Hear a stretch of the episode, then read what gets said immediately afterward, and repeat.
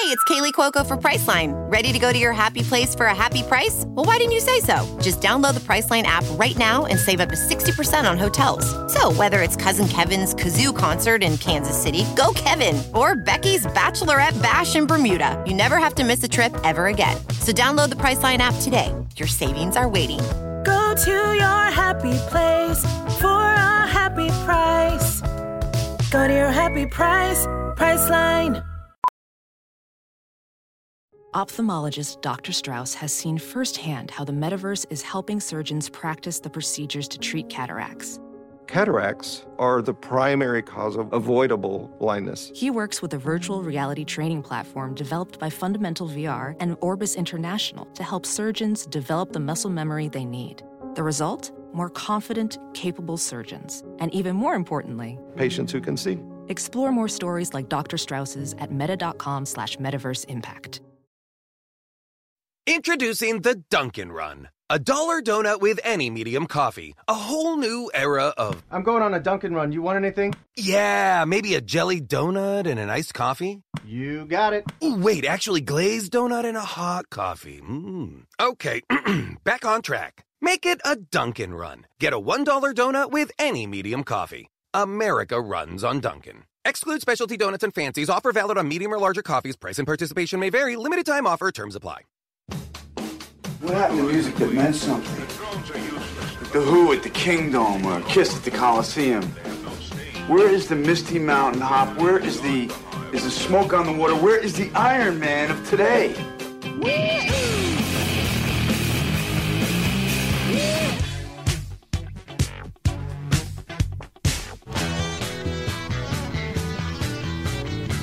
Hey, this is not a test. This is rock and roll.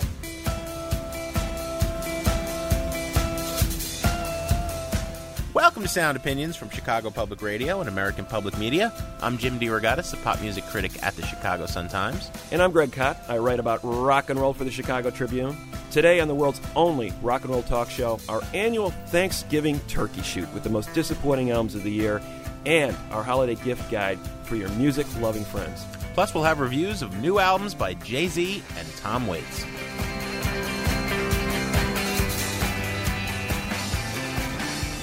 You're listening to Sound Opinions. Now, some music news.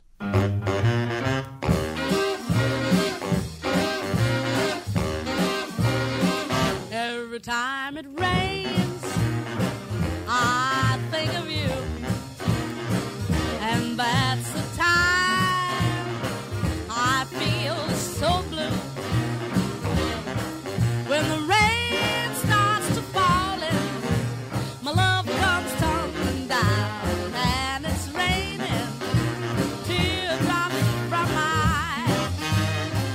That is the voice of the first great R&B singer of the modern era, Ruth Brown.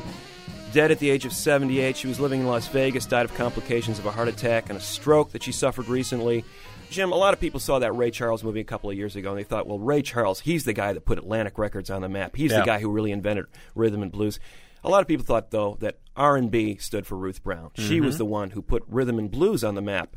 There was no female R&B singer that could touch her. Dinah Washington was her only true peer throughout the 50s. She had hit after hit for Atlantic Records, including that song "Teardrops from My Eyes." Uh, she also had "Mama, He Treats Your Daughter Mean," 5, 10, 15 hours, hit after hit. Finally, they ran out in the early 60s. The Beatles happened. The British invasion happened. Ruth Brown's career went backward. She had a period of uh, genuine destitution there where, you know, guess what? The record company wasn't paying her any royalties. Yeah, well, the same old story. It's a tragedy and largely forgotten today, uh, but not by us. She did make a comeback. We should point out. I mean, who can forget her role as Motormouth Mabel in uh, the John Waters movie Hairspray? Yeah, Anybody right, who right, saw right. that movie, Ruth Brown stole the movie, and then she went on to a career in uh, Broadway, where she won a Tony Award for uh, the uh, Black and Blue production. So she did have a comeback in her later years, and uh, ended up championing artists' rights and getting some of those royalties back from Atlantic Records. Finally, she was one of the leading advocates for having these artists' uh, contracts honored by the record companies. And Atlantic, eventually in the late '80s, did fess up and start paying people like Ruth Brown their money. So a champion on two fronts: great R&B singer and a, a champion for artists' rights and women's rights over the last half century. Ruth Brown, dead at the age of 78.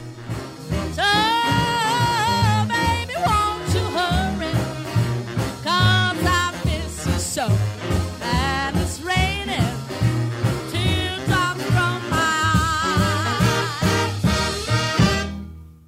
You're listening to Sound Opinions. We're going to be shooting some Thanksgiving turkeys shortly, as well as giving you a holiday gift guide.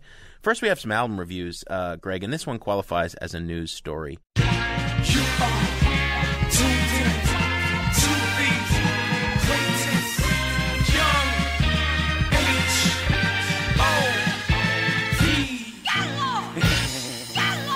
Let's go get him again, Joe. Oh my God. Come on. Pop sped off, left mom with a bundle of joy. Your boy smack dab in the jungle. Took tunnel vision, but he would soon become a mogul. But first he bought that crack back like the yo-yo. Jay Z is unretired. That is What a Sean shock. Sean Carter, aka Jigga, aka Hova, aka many other names I can't even keep track. That's a song called "Oh My God" from Jay Z's first album since 2003's The Black Album. The new record's called "Kingdom Come."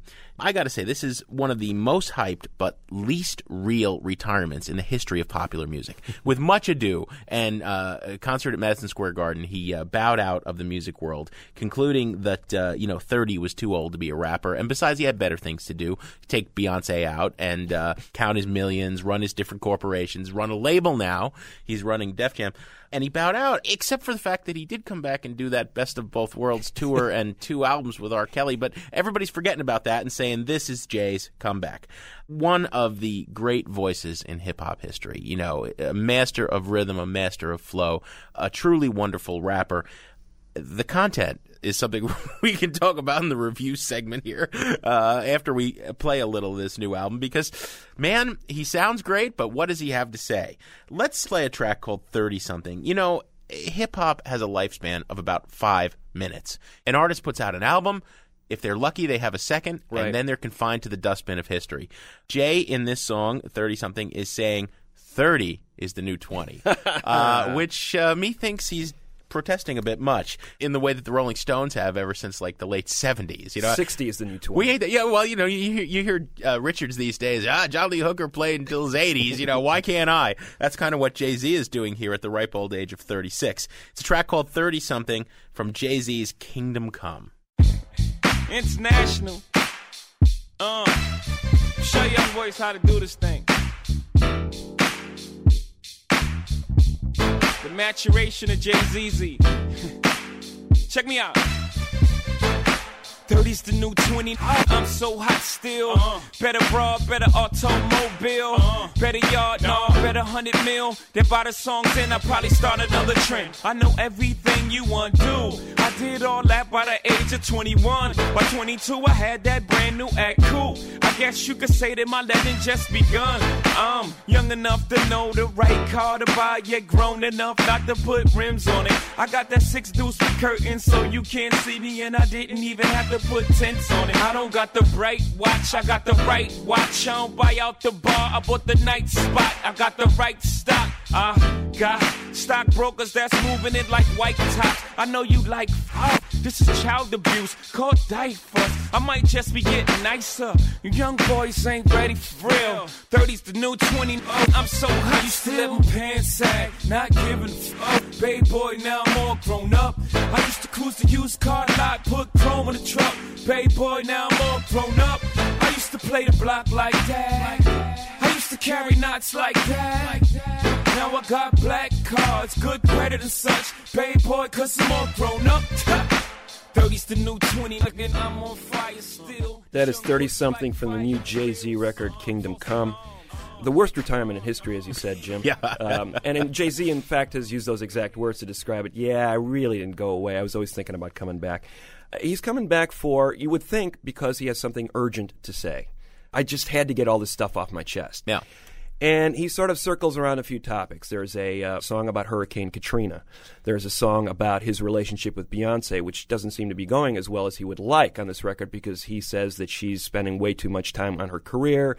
He can sort of understand it because she's only 23 and You know, yeah, she should be obsessed with her career, but I wish she was more obsessed with me. So there's a little bit of introspection coming. in Very record. little. I mean, even the Katrina song is, Mhm. is one verse, basically. But 30 something is the key track on the record, as you said. It's a track that's basically saying, okay, I'm older, but I'm still a hustler. I'm still in touch with the streets. I still want to buy really expensive stuff. And now I'm the Donald Trump of hip hop, so I can buy that great stuff. Well, now he knows enough not to put the gaudy rims on his new Yeah. luxury. Uh, that's actually half a song. Talking about uh, how he doesn't muck up his new luxury automobile. He turned to some of the best producers in, in hip hop, some of the top dollar names Dr. Dre, Kanye West, Pharrell Williams, Just Blaze. They sound as uninspired as he does. My problem with uh, Hova's career has been as he rose from the streets, he had less and less of interest to talk about. It was all about, I'm a great businessman, I'm a great businessman, I'm really rich. You know, now he's at the top of his game. He's not only in, in all the VIP lounges, he's in the corporate boardrooms. There's no challenge anymore. And to hear him say again and again and again, I'm back, I'm back, I'm back, again and again and again, I'm rich, I'm rich, I'm rich, I'm rich, yeah. I mean, who cares? You know, have you got anything better? The grooves are, are kind of phoned in, but even worse, I, I really blame Jay Z because he's not talking about anything of interest to really anybody. Yeah, I have to say this is probably Jay Z's worst record, and I'm I was really surprised by that because I thought you know it qualifies as one of our turkeys of the year, Jim. I think Yes, this is an uh, early turkey You would expect Jay Z, a guy with more money than just about everybody except God, could make any kind of record he wants, hire anyone money could buy, Yeah. get the best beats in the world, and think up the best rhymes, and yet he does seem incredibly bored on this record. No, and just just Blaze, who's a, a great producer, actually has that one track where he's sampling cliche of all cliches in hip hop, "Super Freak" by Rick James. It's like, hello, MC Hammer. Is that even a comparison that Jay wants to make? I mean, because you know, he's, it's a fine line between Hammer and Jay on this record. It's really, really disappointing. And as you said, when he was hustling on the streets and talking about making money, there was sort of a, a an adventure to it. Like he hasn't got all this money yet, but he's striving for it. Yeah. And there was sort of this ambition of the ghetto hustler trying to make his way in the world. Now that he's got all this money, it just sounds like he's rubbing it in our face. Yeah. And it's just not as interesting No, anymore. even the track where he's telling us he loves his mom, you know, he's done before. I, mean, I got to say, on the buy it, burn it, trash it rating scale at Sound Opinions, this is a trash it record. Yeah, it's a huge disappointment. Um, I think Jay Z's made some brilliant records in the past, but this is a huge fall off for him. It's a trash it record for me as well.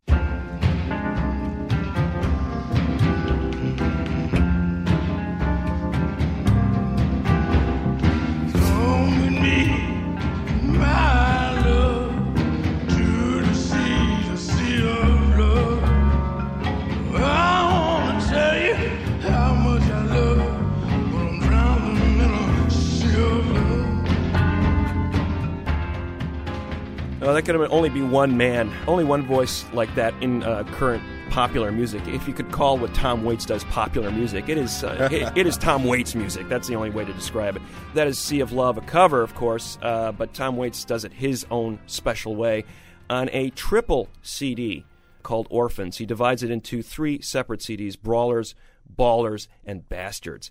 This record began as sort of an excavation of the Waits archives over the last 25 years. Let's bring together uh, these sort of stray tracks from various projects, you know, one off type soundtrack songs, uh, songs from tribute albums, songs from plays and theater projects that he'd been working on. So he gathered those together, and there was about two dozen of those songs. And he said, Meanwhile, I'm working on all this other stuff in the studio, so let's throw those in here as well.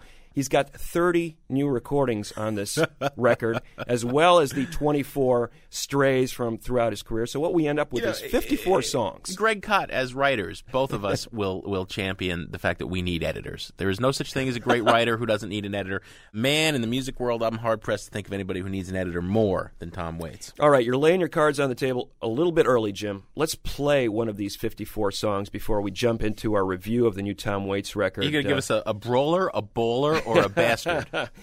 I am going to go with one of the ballers, a ballad from Tom Waits, such as it is. And it's a good one, in my opinion.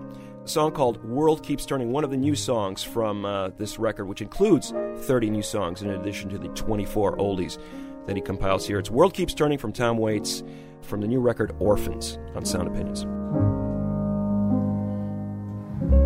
On our anniversary, to someone else where you used to be. The world don't care, and yet it clings to me. And the moon is gold and silvery, who knows where the sidewalk ends, or the road will turn and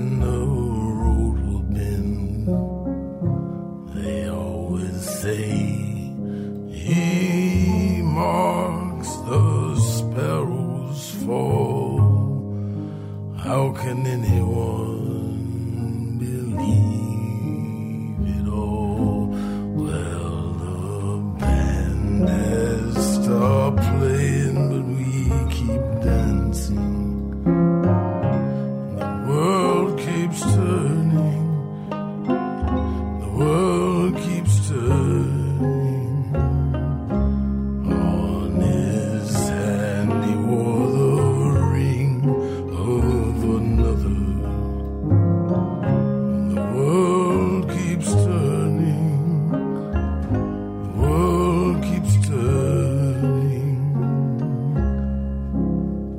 Tom Waits. World keeps turning. One of the bowlers on his new Orphans set.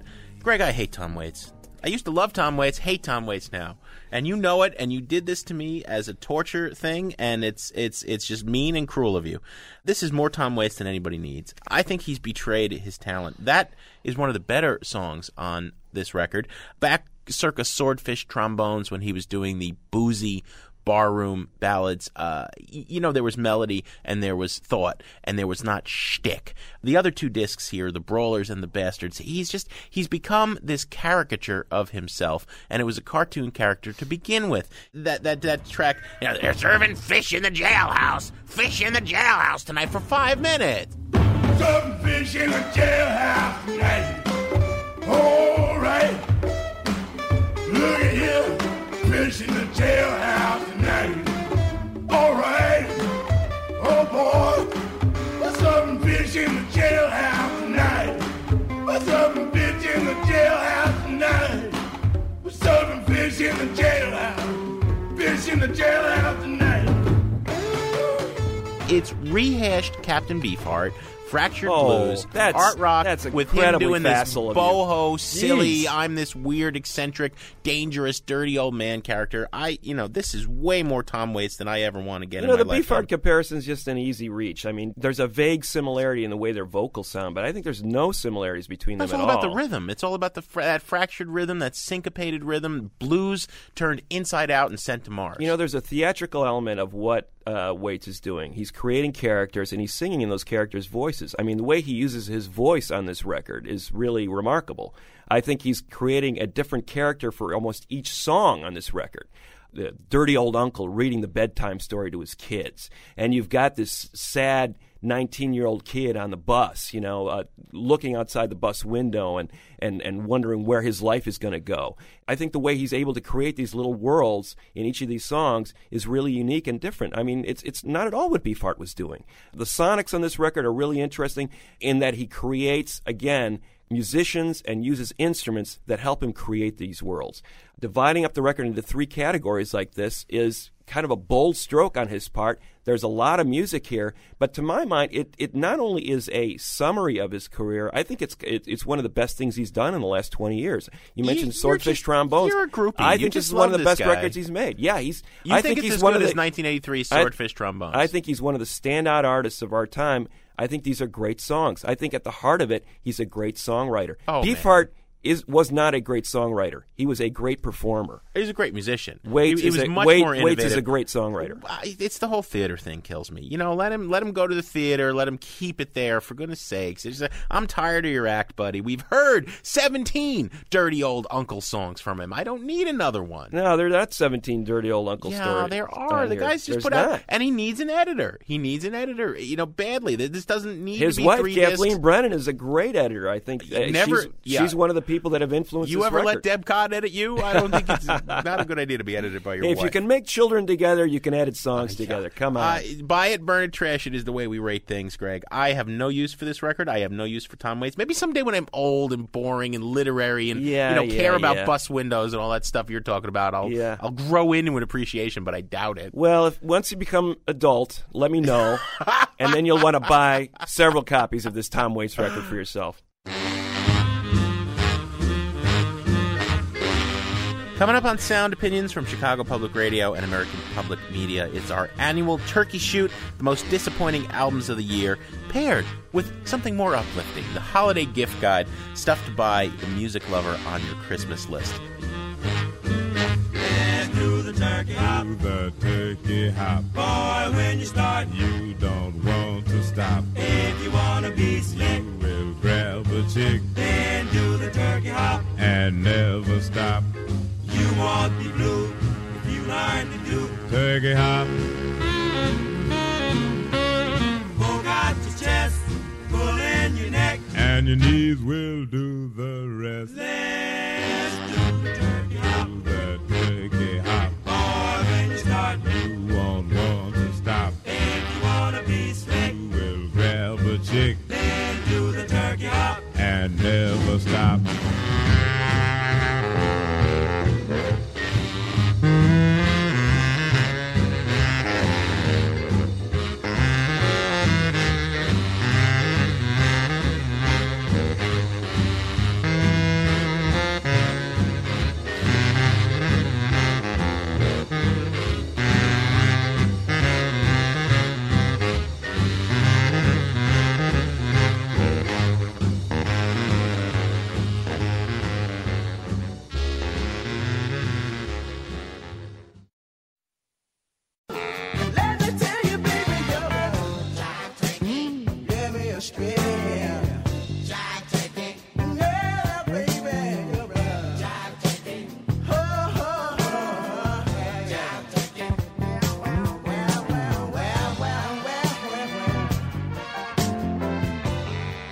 Back to Sound Opinions from Chicago Public Radio and American Public Media. I'm Jim DeRogatis. He's Greg Kot.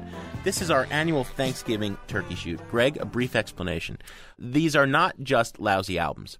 These are lousy albums that we truly hoped and expected, uh, had reason to believe would be very good albums. Because we hear a lot of disappointing music, and that's not unusual here on Sound Opinions. That's our job. We review it every week. But these are albums that, that, that it still breaks our heart that they were as bad as they turned out to be.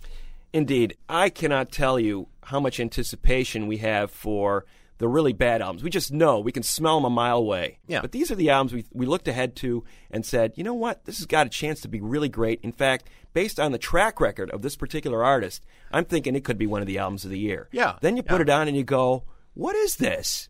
It's a horrible record right from the start. It gets worse and worse every time you play it. Well, we, and we don't want to torture people unduly because some of these we've reviewed. So we'll, we're just going to sample little bits and pieces of them until we build to our ultimate turkey of the year. We're in agreement, as Fred Durst would say, on on the turkey of the year. A past winner of the uh, Turkey of the Year award. We shouldn't Never add. did anything but turkey. All right, what do you got? All right, I would have to say one of my biggest disappointments of the year was this solo record by Pharrell Williams, one half of the Neptunes. To my mind, the Neptunes were one of the most inventive production teams of the last five to ten years, not the least of which their work with Kelis. I mean, the work with Yeah. uh, that artist alone, I think, She's qualified them as as serious contenders for some of the most inventive producers, right up there with Timbaland in my mind, in terms of being able to, to consistently reinvent themselves and reinvent the artists that they work with. So Pharrell goes on on his own, and you can start to see the ego starting to creep in. The Neptunes have started to sag off a little bit, and you're kind of wondering what's going on there. Pharrell is clearly itching to do a solo record. Okay, he's going to put all his energy into that thing. It's going to be really great. He puts out this thing called In My Mind, and it is a turkey. I mean, it is a huge disappointment. We talked about Jay Z sounding bored on his record. I'm wondering what Pharrell was up to. I mean, his head seemed to be in a different spot when he uh, made this record.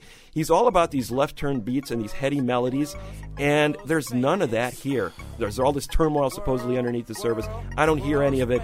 I just hear a really mediocre or worse hip hop record by an artist who I think has kind of completely lost the plot after a really promising stretch of hits. Let's go.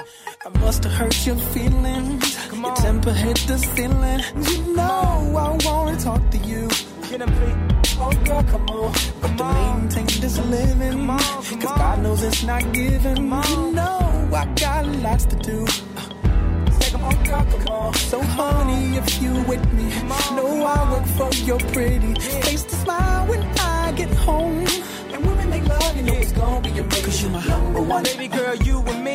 Smash it. That's a hit to me. And Jim, I think a track that's a classic example of this is the track number one, where he's collaborating with Kanye West. When you see Pharrell Williams and Kanye West on a track together, you're thinking, man, this is going to be great. They're really going to challenge each other, really test each other. And then you listen to number one, you go, what? It- It's a huge letdown. And I think it's symbolic of how this record uh, sets up expectations and then just one by one knocks them down. Yeah, yeah. Conversations with my 13 year old self. Conversations with my 13 year old self. All right, Craig, we're listening to My First Turkey of the Year. That is Alicia Moore, otherwise known as Pink. It is a track called Conversations with My 13 Year Old Self, which is a bombastic mini rock opera from her fourth album, I'm Not Dead. Now, some people would scoff and say, you know, what did you expect from Pink to begin with? But I will champion Pink's first couple of albums. She was the anti Britney of the bubblegum pop world. She, you know. Courtney Love, attitude, riot girl, spirit to spare without the self destruction, brains, and sex appeal. She had it all, and she, she crafted some really great records. Stupid Girls, the first single from this disc, was, was going in a good direction because she was taking no prisoners, taking on Britney and Paris Hilton and Lindsay Lohan and all those sex pod babes. And, you know, it's saying, look, girls, think for yourself. Don't be like this. Don't be a stupid girl. The rest of the album, unfortunately, all of a sudden she becomes Bono. Dear Mr. President, were you a lonely boy?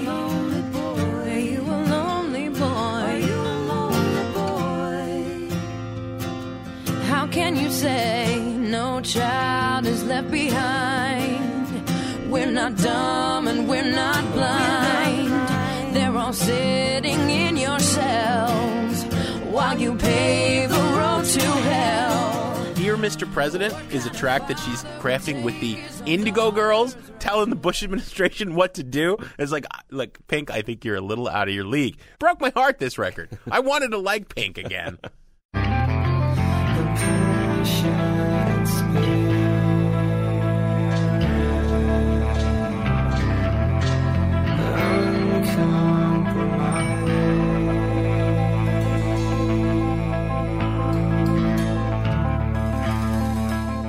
right, that's a little bit of the uh, new metal band Tool from its latest record, 10,000 Days. And uh, it gives you an example of just how slow and sleepy and dreamy. Lasts about 10,000 And, days. Oh, wake me up when this review's over, Jim, okay, will you? I mean, uh, 10,000 Days, the new record from Tool, huge disappointment to me because I think this had been one of the leading edge metal bands of the last decade.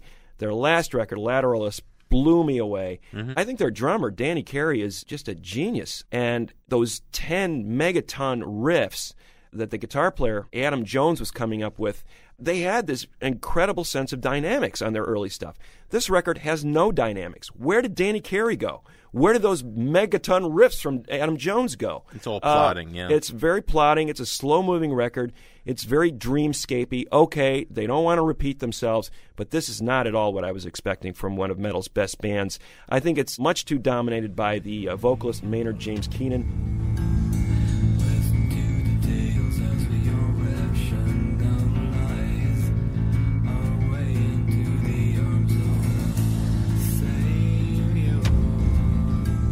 He's talking about his mother and talking about uh, 10,000 Days is essentially named after her long struggle with an illness. And he's elevating her to sainthood on this record. All well and good, but geez, did it have to be so ponderous? Really, a real disappointment from this really great metal band. I, I really hope they come back, but 10,000 Days is one of the huge disappointments of the year. I'm going to stay on the metal tip, Greg, and talk about a band that continually lets me down, although it never has as much as on this record, Revelations. Audioslave.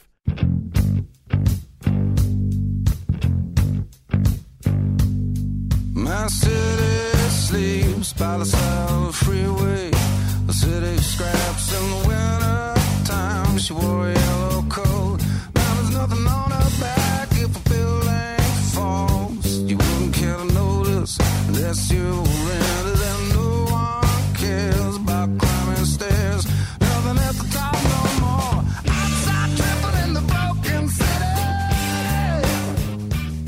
I, I, cannot understand how you have a group with so much talent, primarily in, in the part of Tom Morello.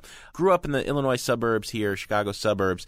He is reinventing rock guitar. He has this arsenal of sounds that are part musique concrète, you know, the sound of bulldozers and cement mixers, and part hip hop, you know, the sound of turntables and scratching, mixed in with your classic metal riffing, Black Sabbath and Led Zeppelin. The guy's a genius, except he has no taste because he's continually putting great guitar parts into lousy, lousy songs, and never more so than when he took the rhythm section of Rage Against the Machine, his old group, and linked up with Chris Cornell of Soundgarden. I gotta say it right here now. The grunge nostalgia thing is starting, and people are getting uh, wistful, thinking back about the night. You know, look, Soundgarden Oh, weepy-eyed about Soundgarden flannel. always sucked. Green River sucked. They were bad. They were not good. Soundgarden's a lousy band. Cornell is a ham dog. Oh, come on. They they, weren't- were. they were not a They were lousy bad. They were a bad band, and he's just you know Black Hole Sun's a bad song. Come on. Well, except, except for Black Hole. I Come like on. Black Hole Sun. All right, all right, except for Black Hole Sun, they were a bad band. All right, but anyway, look, you got to even admit, even if you like them, he's been so lousy in Audioslave that he's tarnished anything he ever did before,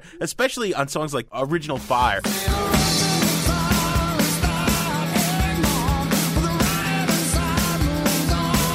He's got the original fire inside. He's excited. He's full of fire. He's ready to riot. He's going to riot. He said riot and fire are like repeated about 17,000 times on this record. And it's like, no way. Who are you kidding? You can Well- you can croon those words all you want, but there ain't no fire and ain't no riot. The way I look at it with this band, Jim, is Cornell was a great fit for Soundgarden, that slow, sludgy sound. Rage Against the Machine had the perfect vocalist for them, sort of that swinging rap rock thing that they were doing. You put those two together, they shouldn't go together. They No. don't belong together, and it's clear from this record. I think you're right. I think they wore out their welcome with it. Bad record. All right, Jim, at least Audioslave, though, has a little bit of punch. At least they're trying to rock out. The record that is a huge turkey for me this year, and you may scoff, why would you anticipate this record at all, was the David Gilmour solo record. You see, why would you think that, that that a solo album from a guy in Pink Floyd, 25 years past their best, would be worth anything? Well, here's here's what I think. Gilmour seems to be in a great place headwise. He's very up. He's talking about with with great deal of optimism about music again. We just came off this reunion of the four core members of the classic 70s Pink Floyd lineup at Live 8 last year. And I'm thinking, okay, there's some energy back in this group. There's some potential that maybe they get back together again. Certainly, Gilmour needs Roger Waters as a lyricist, and that collaboration could be magical. Instead, Gilmour gives us this record. Okay, I don't really need Waters. I'm going to do my own solo thing. It's going to be really great, right? Uh, no way. I mean, it's it's embarrassing. You're right. Husband and wife collaborations sometimes don't work. Yeah. And here's the proof: David Gilmour co-writing with his wife Polly Samson. She's giving Gilmour these hallmark cards to sing. He's writing these drizzly, gray, rainy day kind of guitar parts over the top of them. Aimlessly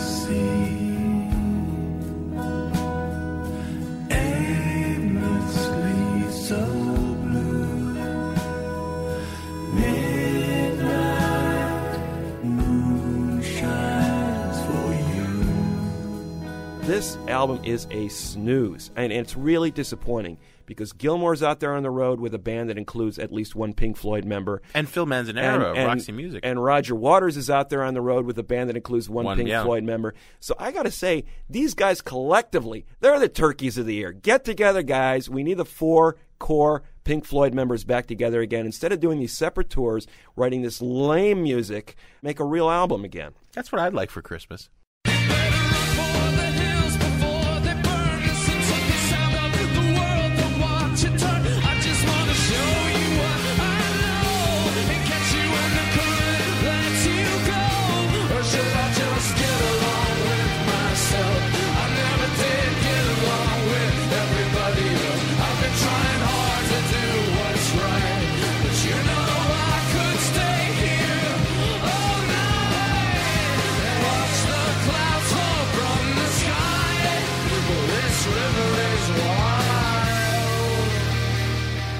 Greg, that is an outtake from Born in the USA by Bruce Springsteen, except it was recorded by the Killers this year on a record called Sam's Town. It's called The River is Wild. Could you have a more oh. Springsteen esque title? All right, my expectations weren't that high. This was a band of modest pleasures. On their first five times platinum album, Hot Fuss, the Killers came out of Las Vegas. You know, they were yet another band in the line of groups imitating the 80s mope pop post punk, new wave of new wave sound of Cure and the Smiths and all that. Uh, they were good. They they had some some hooks. They had some glam Yeah. rock in the mix. Man, with Sam's Town, they read all the hype, all the press, and believed it, and made this work of art. Where it's a you know a tour of the dark underbelly of Las Vegas. Sam's Town is the name of a casino, and and it's got all this Kerouac, Springsteen kind of let me tell you about the working class, the underbelly, the dark side of life. And what a load of hooey! Because this guy Brandon Flowers, who is the main singer and songwriter and sometimes keyboardist, he is trying for this kind of beat persona, and instead he comes off like Kyle MacLachlan in Showgirls. I cannot take this guy seriously. He is so sleazy, so egotistical, such a cartoon character. Not even the production of Alan Moulder and Flood, who have crafted some of the most amazing sounding albums of the last two decades. Ride, My Bloody Valentine, The Smashing Pumpkins. Nothing could save this. This is a, a killer turkey. Yeah, you're right. Roxy Music wannabes turning into Bruce Springsteen wannabes. That's not a good trade. Just didn't work out. But Jim, you and I have talked about this. There is clearly one standout. We are now going to go for our mutual Turkey of Turkey the Year. Turkey of the Year, And I don't think there was a whole lot of argument about it this year. In- In past years, we have sort of debated this. Yeah. This time, I don't think there was much argument. We are talking about a group here that I think, for both of us, has produced some of the best albums of the last 10 years. I can't think of a single record of theirs in the past that I would dismiss. But man, An 80 pound turkey. That's what they dropped on us this year. Enough to feed the entire neighborhood. Oh my God! It's Idlewild. Unbelievable. OutKast is the group we're talking about, folks. The Atlanta duo of Andre Benjamin and Antwan Big Boy Patton. They have consistently made great music through the years. Six albums in a row that I think are terrific. The seventh album, an absolute turkey. Two months out from this record, they were talking about this 30s period, Prohibition era soundtrack for a movie that they were making. It sounded like a dubious concept. How are they going to wedge hip hop into Prohibition era music? And I thought, boy, if they can pull this off, they're going to be geniuses. Could have been great. And they didn't pull it off. No. Uh, I mean, I'm sorry. Andre 3000 trying to sing like Cab Calloway is not my idea of what this group should be doing.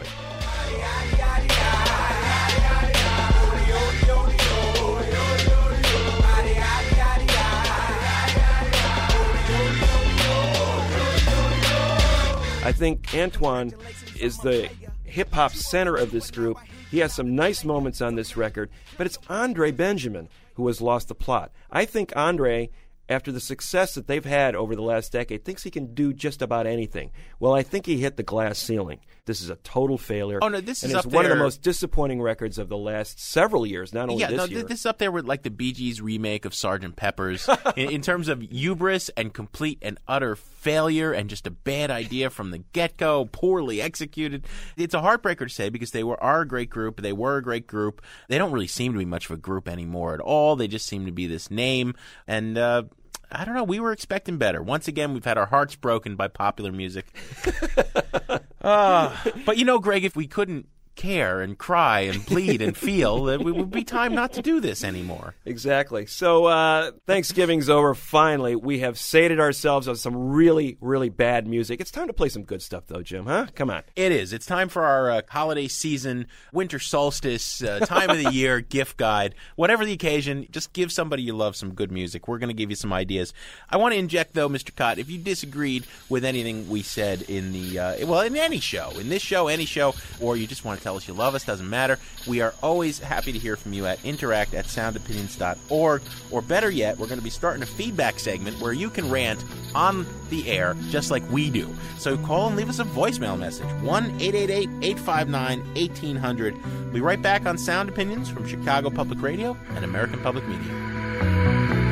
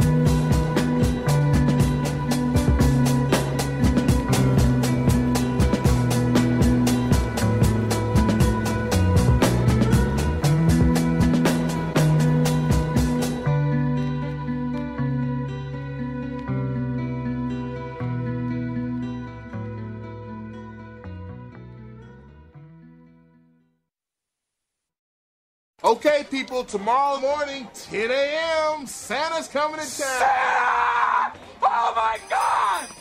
Santa here? I know him. I know him.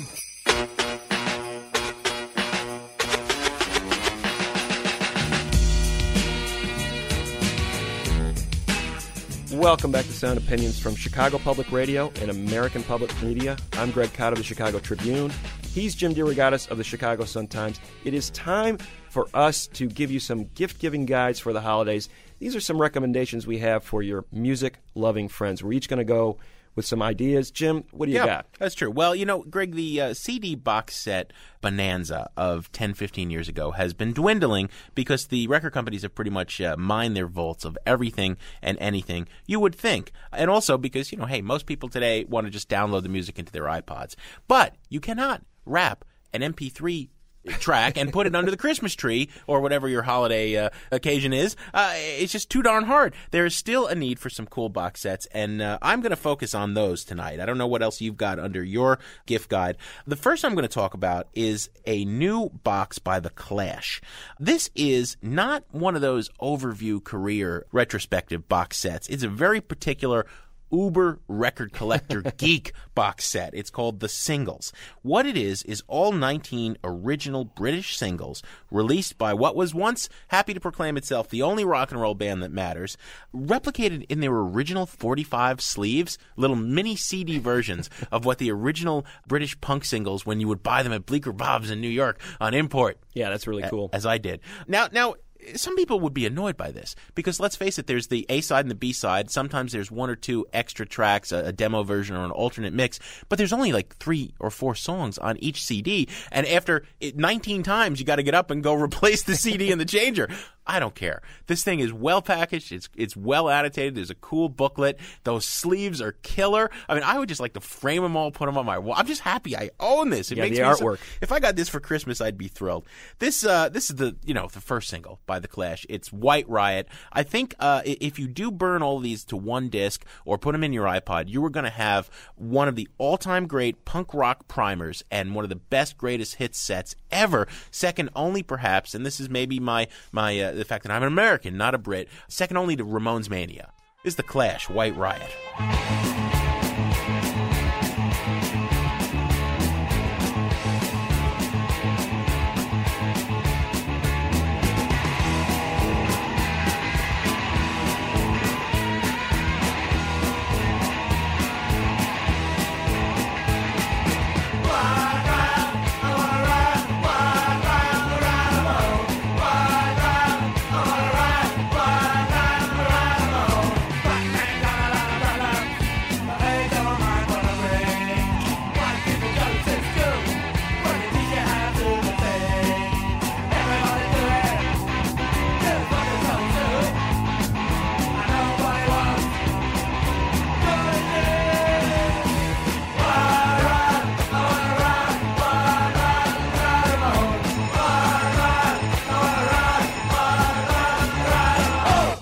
White Riot by The Clash on my gift list is the singles box. Well, I notice you know we're going for the expensive stuff here, Jim, and I uh, I, I think that's well, kind you're, of a you're worth it, Greg. Good way to go. Yeah, thank you. I, if you could give me the Clash singles set, that would be pretty cool. And I too am going to gravitate toward box sets. I think I think these are just, you know, it shows you care. You know, it's not just a single CD. It's not just a burn of a bunch of MP3 files. A well done box set. There's nothing more thrilling. I think to see that. mhm. Open up that gift box and say, "Wow, there's some really cool stuff in here." I think one of the most well done box sets of recent years is this "What It Is: Funky Soul and Rare Grooves" box set, which basically talks about obscure 60s and 70s funk and soul. We just had DJ Shadow on the show a couple of weeks ago, and he was talking about going through the crates and, and looking for this obscure these obscure songs for these classic breakbeats that he can incorporate into modern day hip hop songs mm-hmm. and totally blow people's minds with them. This is the source material for a good bunch of the hip hop of the last 20, 30 years. There's some name artists on this uh, box set. Curtis Mayfield's on here, Wilson Pickett, Little Richard, but they're not represented by their biggest hits. They're inevitably represented by some obscure, deep album cut or a B side, and even better, by far dominated here by little known acts like the Stovall Sisters. I mean, who are the Stovall Sisters? You know, this gospel group from the late 60s, early 70s who recorded for Reprise. They've got an amazing track on here called Hang On In There that just blew my mind. There's this um, cousin of Ravi Shankar, Ananda Shankar, who did this acid raga version of the Rolling Stones' Jumpin' Jack Flash. And you go, wow, that is really cool. Yeah. Um, this is the epitome of deep funk. Any DJ, anybody who's a baby boomer would probably have missed most of these tracks as they weren't around back then, but they're the equal in many cases of the classic tracks by people like Aretha Franklin and Otis Redding. I knew and you'd Marvin be all Gaye. over this. It actually looks like you on the cover there. That, yeah, character with Well, the afro. The guy's got a fro just a like I had in college. college, I, yeah. I just need the sunglasses. I don't. I still don't look that cool. I wish I could. It is. It is classic, classic stuff. The track I'm going to play is uh, one called "Gossip." It's uh, credited to Cyril Neville, but Cyril, who is uh, of course the uh, a of the- member one of the, Neville Neville brothers, yeah. yes, his older brother. Art was in a little band called the Meters from New Orleans, and they are clearly backing him up on this track called "Gossip" on Sound Opinions.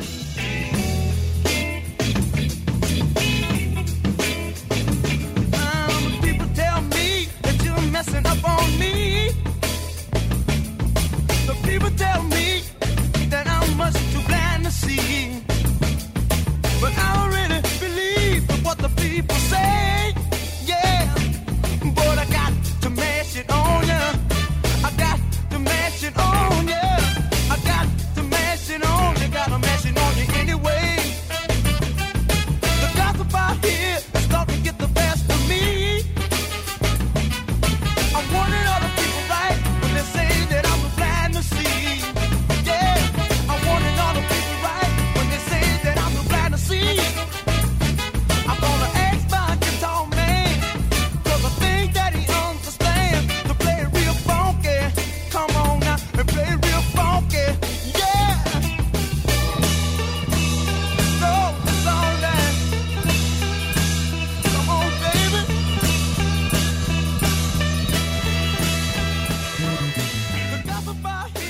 Gossip from this fantastic box set. Somebody give this to me for Christmas. I need an extra copy. You already got it. What it is funky soul and rare grooves.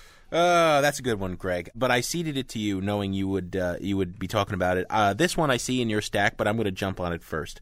Rockin' Bones, 1950s punk and rockabilly. This is the second time Rhino Records, who are uh, of course the champion compilation makers in the box set world, uh, second time they've gone back to that 1950s period, trying to make the argument that rockabilly and the roots of punk and all that is raw and ragged and wonderful and lustful about rock and roll came in the 50s, and, and yet we have uh, largely sanitized, declawed, defanged that music in the decades since. You know, I mean, Elvis Presley was once frightening, as well as, as sexy and inspiring and amazing, and so were all of his peers. And yet, 50s rock, as it comes to us today in popular culture, is just, it's beyond, it's like the soundtrack for commercials and just the, the worst, you know? It's got no guts, no glory. And it used to send politicians into paroxysms of, of panic. You know, there's going to be juvenile delinquents and, and rioting in the streets. And uh, you listen to the music and that it still has that energy, except that we don't hear the good stuff. So the other uh, attempt a couple of years ago was called Loud, Fast, and Out of Control. And that's a great box set. I think Rockin' Bones is almost as good. What it does is take your 50s gods, Elvis Presley, Carl Perkins, Buddy Holly, Jerry Lee Lewis, and so on, and put them in the company of people that uh, were their peers and that on the charts at the same time who are long since forgotten, at least by by baby boomers and us Generation Xers and and certainly Gen Y. I'm talking names like Bob Luman and Wanda Jackson and Freddie and the Hitchhikers. But you you hear them in context, and it's all just revolutionary. You, where did these people come from? These were they're people from the backwoods and the country and coming up from the south, and they just there's country in there, and there's rock and roll, and there's R and B, and there's rockabilly. It's this explosion of energy. I'm going to play a track called Action Packed by this guy Ronnie Dee, aka Ronnie Dawson, and it's just killer. It's an example of the hundred some odd songs on here, and they're all wonderful. Give me the downbeat, Maestro. I want to lay it on the line. Because everything I do, I want to do it in double time. When I take a ride in my car, I let it roll. Hear me? I said let it roll. I like to feel that wind in my face. Nice and cold. If you chicks are timid, you just better turn back. Because when I take a ride in my car, it's got to be action packed. Ocean Red.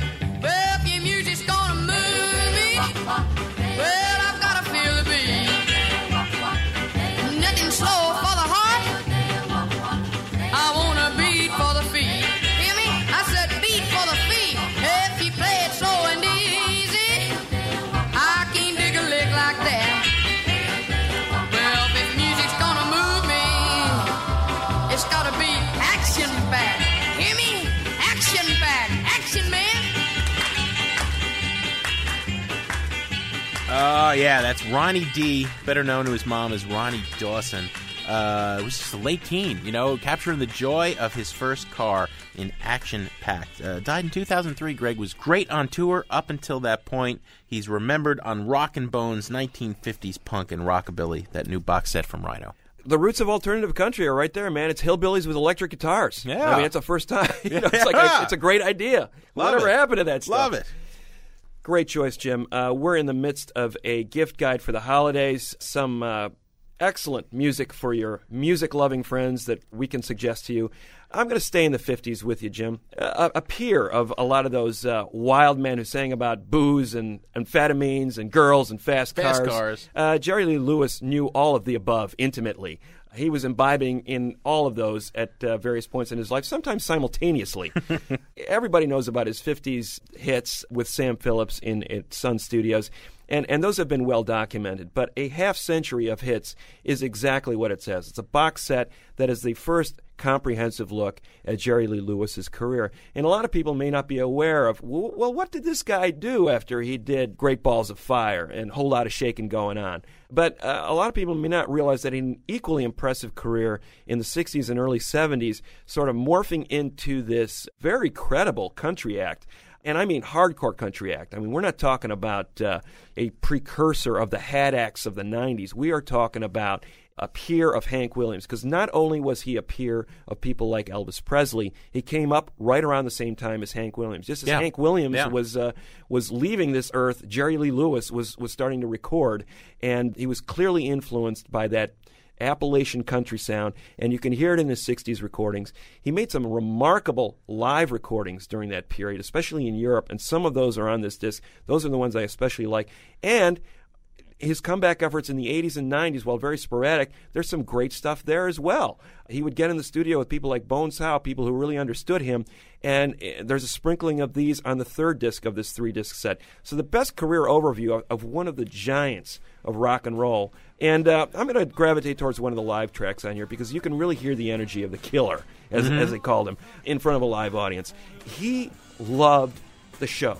He loved the audience being there right in his face. I saw him at a show at the Cubby Bear when the audience was sort of just lined up right in his face. This is a small club in Chicago.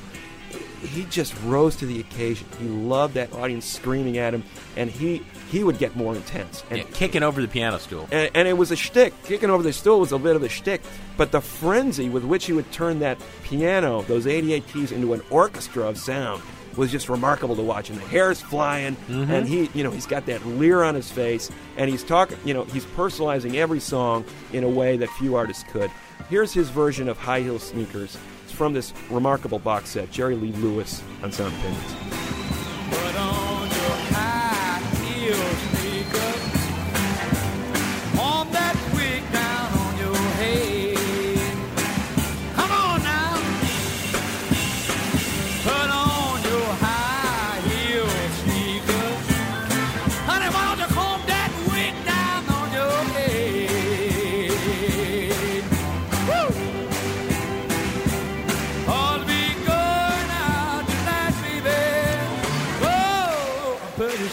Gonna knock on the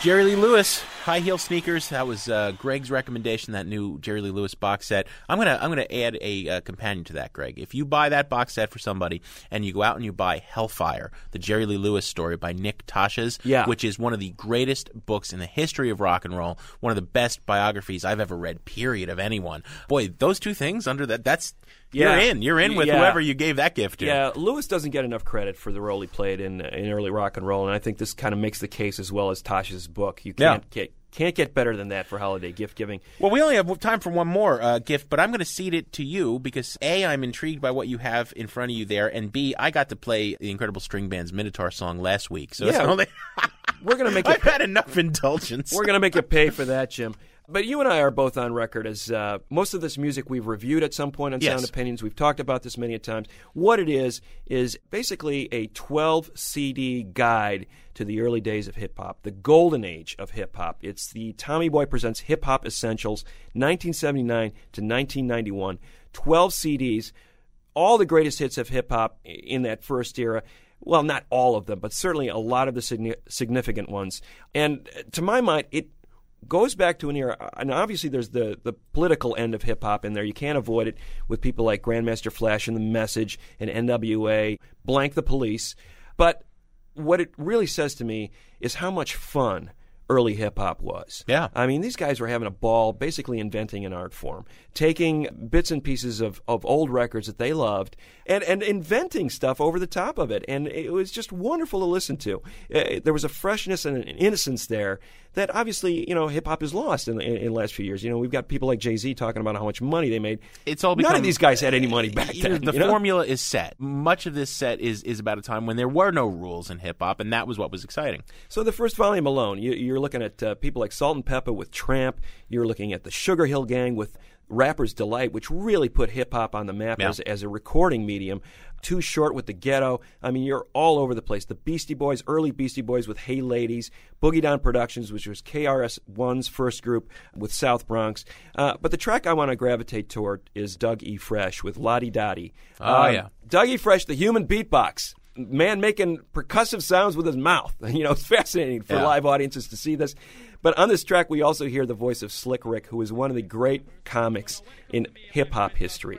The man was just hilarious, and over the over the human beatboxing of Dougie Fresh, really made a name for himself with this particular track. So let's hear it from the Tommy Boy Presents Hip Hop Essentials on Sound. As we go a little something like this. Hit it! You know what? Lottie Dottie. Lottie Dottie. Lottie. Lottie. You know what? Yo, peep this. Lottie Dottie. We like to party. We don't cause trouble. We don't bother nobody. We're just some men that's on the mic. And when we rock up on the mic, we rock the mic. Right? For all of y'all, keeping y'all in health. Just to see you smile and enjoy yourself. Cause it's cool when you cause a cozy condition and uh, that we create. Cause that's our mission. So listen uh, to what we say. Because this type of dish, it happens every day. I woke up around 10 o'clock in the morning. I gave myself a stretcher. I'm morning yawning.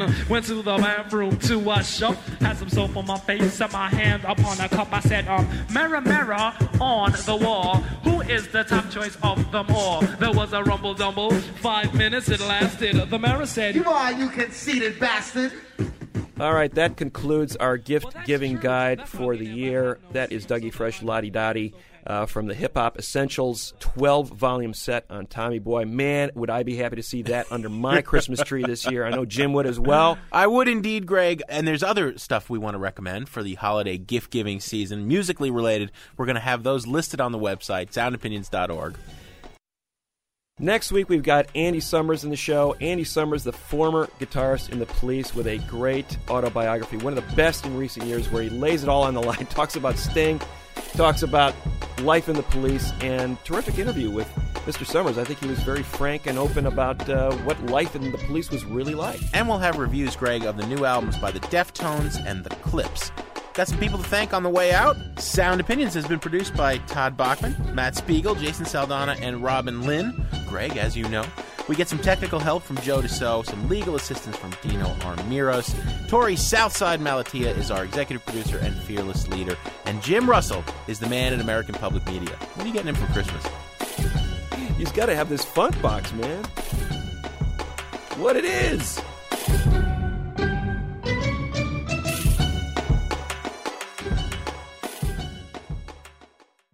Introducing the Dunkin' Run. A dollar donut with any medium coffee. A whole new era of. I'm going on a Dunkin' run. You want anything? Yeah, maybe a jelly donut and an iced coffee? You got it. Ooh, wait, actually, glazed donut and a hot coffee. Mmm. Okay, back on track. Make it a Dunkin' Run. Get a $1 donut with any medium coffee. America runs on Dunkin'. Exclude specialty donuts and fancies. Offer valid on medium or larger coffees. Price and participation may vary. Limited time offer. Terms apply.